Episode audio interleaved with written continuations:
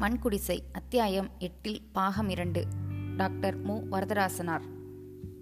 முறை முசோரிக்கு போய் வர வேண்டும் என்று திட்டமிட்டார்கள். நானும் அவர்களோடு சென்றேன். சிலர் அந்த மலைநகரத்தை வானலாவ புகழ்ந்தார்கள். அப்படி புகழ்ந்தவர்களிடம் கேட்டேன் நீங்கள் கொடைக்கானலும் உதகமண்டலமும் பார்த்திருக்கிறீர்களா? என்றேன். இல்லை என்றார்கள். அதுதான் காரணம். கொடைக்கானலும் உதகையும் பார்த்திருந்தால் இதற்கு தனிச்சிறப்பு இருப்பதாக சொல்ல மாட்டீர்கள்.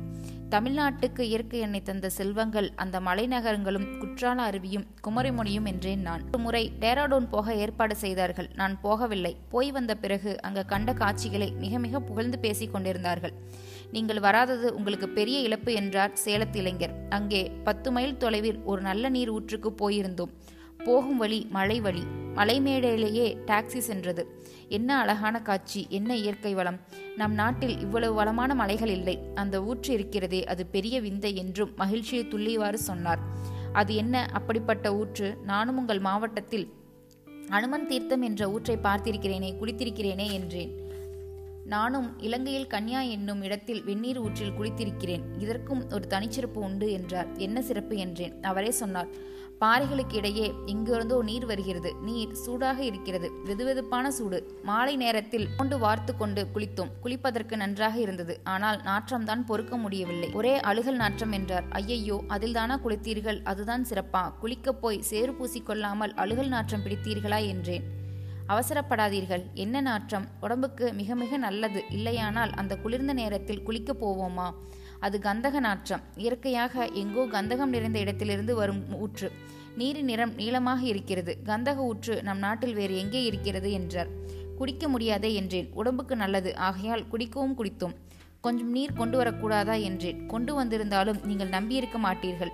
கூஜாவில் எடுத்து வந்தோம். பத்து மைல் டாக்ஸியில் கடந்து டேராடூன் நகரத்திற்கு வந்து திறந்து பார்த்தால் அழுகல் நாற்றமே இல்லை. கந்தக நீராகவே தெரியவில்லை. மனமே இல்லாமல் வெறும் தண்ணீர் போல் இருந்தது. குளித்தபோது நனைத்த துணிகள் அந்த நாற்றம் வீசின.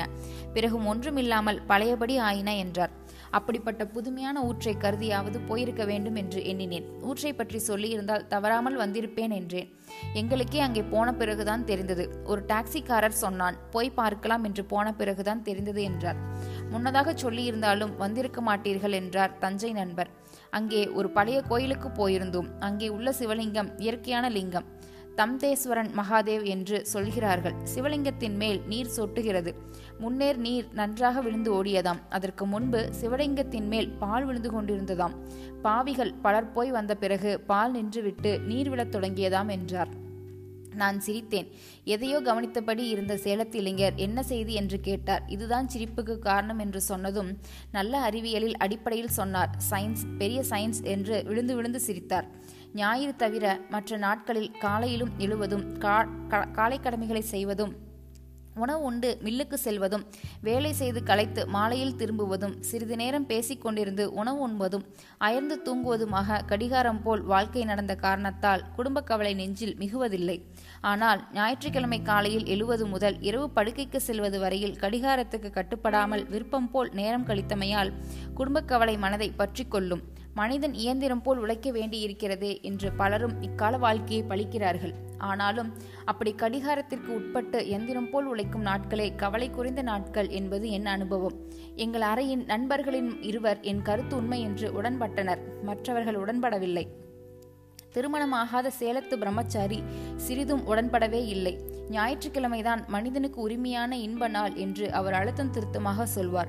அது உண்மை என்பதை அவர் முகமே காட்டும். யாராவது சிறிது அளவுக்கு மீறி மகிழ்ச்சியாக தோன்றினால் உடனே அந்த இளைஞர் அவரை பார்த்து என்ன ஐயா ஞாயிற்றுக்கிழமை போல் இருக்கிறீரே என்பார். நானும் என் இளமையை திருமணம் ஆகாமல் வாழ்ந்த இளமையை நினைத்து பார்த்தேன். ஞாயிற்றுக்கிழமைகளில் அந்த காலத்தில் நானும் மிக்க மகிழ்ச்சியில் திளைத்திருந்தேன் என்பது உண்மை.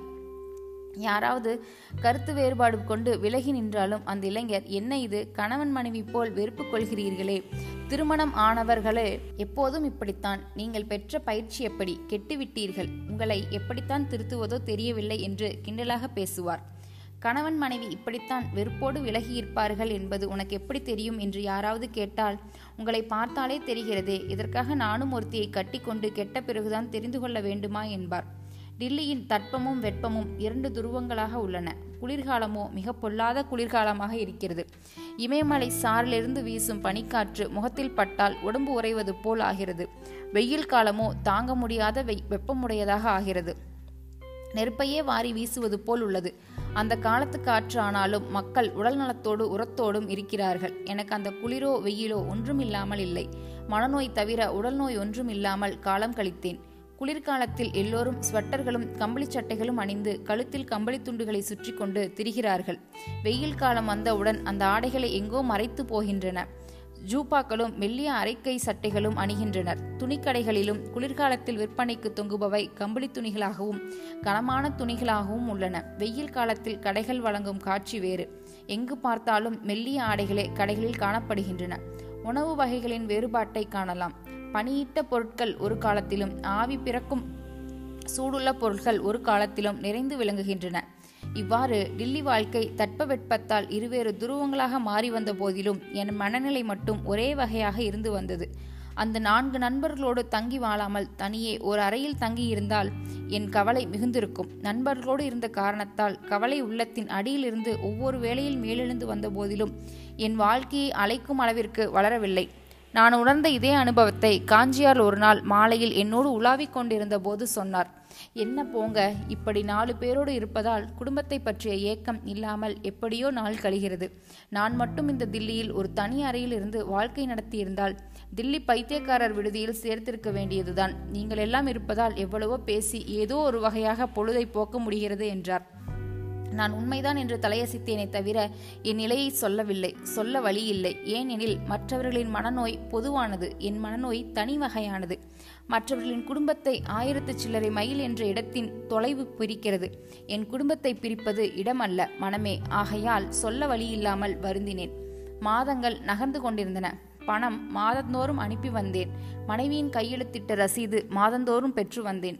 அறையில் இருந்த மற்றவர்களுக்கு ரசீது மட்டுமல்லாமல் கடிதங்களும் வந்தன. மனைவியிடமிருந்து வந்த கடிதங்கள் மட்டுமல்லாமல் மக்களிடமிருந்தும் அவர்களுக்கு கடிதங்கள் தந்தன. எனக்கு நண்பர்களிடமிருந்து மட்டுமே கடிதங்கள் வந்தன. ஒரு நாள் தஞ்சை நண்பர் தமக்கு வந்த கடிதத்தை பிரித்ததும் வாயெல்லாம் பல்லாகச் சிரித்து தம்முடைய ஐந்து வயதுள்ள மகள் எழுதிய கடிதம் என்று சொன்னார். அதை என்னிடம் காட்டினார். கொட்டை எழுத்துக்களில் அன்புள்ள அப்பாவுக்கு என்று தொடங்கிய அந்த கடிதத்தை பார்த்தவுடன் என் உள்ளம் வருந்தியது. ஆனால் அதை புலப்படுத்தாமல் நானும் பல்தெரிய சிரித்தேன். மற்றொரு நாள் காஞ்சி நண்பர் அவருடைய மகனும் மகளும் எழுதிய கடிதங்கள் பற்றி சொல்லிக் கொண்டிருந்தார். அவர்களின் வயது என்ன என்று நான் கேட்டேன். மகன் வயது எட்டு மகள் வயது ஐந்து. பேரும் என்னென்னவோ வாங்கி வருமாறு சொல்லி எழுதியிருக்கிறார்கள். நூறு ரூபாய்க்கு குறையாமல் செலவு வைத்திருக்கிறார்கள் என்றார். தபால் நிலைய இளைஞர் எழுந்து வந்தார். எல்லோரும் சரியான ஆட்கள். நானும் பார்க்கிறேன். மகன் எழுதினான் மகள் எழுதினான் என்று சொல்லி கடிதங்களை படிக்கிறீர்கள் செய்திகளை சொல்கிறீர்கள். ஆனால் ஒரு நாளாவது மனைவி எழுதிய கடிதம் இது என்று காட்டினீர்களா படித்தீர்களா செய்தியாவது சொன்னீர்களா? எல்லோரும் தன்னலப் பேர்வழிகள். திருமணமானவர்களே இப்படித்தான். உள்ளொன்று புறமொன்று கரவு இப்படித்தான். என்னை பாருங்கள் ஏதாவது ஒளிவு மறைவு உண்டா? என்றார். எல்லோரும் ஒருவரையொருவர் பார்த்தும் புன்வருவல் செய்தோம் அந்த காஞ்சி நண்பர் மட்டும் அவரை பார்த்து உங்கள் காதலியரின் கடிதங்களை பற்றி நீங்கள் சொன்னது உண்டா? என்றார். ஐயோடா காதலியரா? பன்மையா? ஒரு காதலியும் காணோமே. அடாத பழி அடாத பழி. சிவசிவா என்று இரு செவிகளையும் பொத்திக் கொண்டார். என் மனம் மட்டும் அந்த வேடிக்கைகளில் கலந்து கொள்ளவில்லை. எட்டு வயது மகனும் ஐந்து வயது மகளும் கடிதம் எழுதுகிறார்களே. என் பன்னிரண்டு வயது மகளும் ஆறு வயது மகனும் கடிதம் எழுதவில்லையே என்று நொந்து கொண்டிருந்தேன். காஞ்சி நண்பர் மறுபடியும் கடிதத்தை படித்து புதிய விந்தையை கண்டுபிடித்தவர் போல் அடடே இப்போதுதான் கவனித்தேன். இதோ பார்த்தீர்களா?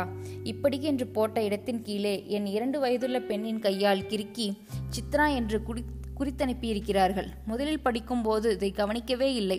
இது என் மனைவி செய்த வேலையாக இருக்கும் என்றார். அவர் முகத்தில் இருந்த மலர்ச்சி சொல்ல முடியாதது. எட்டு மாதம் கழித்த பின் வில்லின் வேலை செய்பவர்கள் எல்லோருக்கும் போனஸ் கொடுத்தார்கள். எனக்கும் ஐநூற்று நாற்பது ரூபாய் கொடுத்தார்கள். அதை மனைவிக்கு அனுப்புவதா குமரவேலுக்கு அனுப்புவதா சேமிப்பில் வைப்பதா என்று எண்ணிக்கொண்டிருந்த போது குமரவேலிடமிருந்து கடிதம் வந்தது. அதில் எனக்கு சேர வேண்டிய பணத்தை பற்றி மறுபடியும் குறிப்பிட்டிருந்தாய். நீ அனுப்பினாலும் நான் பெற்றுக்கொள்ளாமல் திருப்பி அனுப்பிவிடுவேன். பனிரெண்டாம் மாதம் கழித்து பிறகு நீ திரும்பி வந்து இங்கே ஏதாவது தொழில் செய்து அதிலிருந்து கிடைக்கும் வருவாயில் எடுத்து கொடுத்தால்தான் பெற்றுக்கொள்வேன் தவிர இன்னொரு நல்ல செய்தி. நேற்று என் மனைவி உன் வீட்டுக்கு போய் ரேவதியை பார்த்து பேசினாலாம் வழக்கத்துக்கு மாறாக ரேவதி நன்றாக பேசிக் கொண்டிருந்ததாக வந்து சொன்னாள். உன் மனைவியின் உள்ளம் திருந்தியிருக்கும் என்று மங்கை நல்லால் நம்புகிறாள். தவிர உன் மகள் வெண்ணிலாவின் கைகளில் பொன் வளையல்கள் இருந்தனவாம். அவற்றை பற்றி கேட்டபோது நீ அனுப்பும் பணத்தில் சிக்கனம் செய்து சேர்த்து செய்த நகை என்று உன் மனைவி சொன்னாராம். அதை கேட்டதும் நான் மிக மகிழ்ந்தேன். நீ இன்னும் சில மாதங்கள் அங்கே இருக்காமல் முன்னதாகவே வந்து விடலாமே என்றும் எண்ணினேன். விரைவில் திரும்பி வந்துவிடு என்று எழுதியிருந்தான். ஓயாத கவலைக்கு இடையே அந்த கடிதம் எனக்கு புதிய மகிழ்ச்சியை தந்தது. ஆனாலும் என் உள்ளத்தில் முழு நம்பிக்கை பிறக்கவில்லை. தொலைவில் உள்ளபோது இப்படி இருக்கும் ரேவதி நான் திரும்பி சென்ற பிறகு எப்படி மாறுவாளோ என்ற ஐயம் தோன்றியது.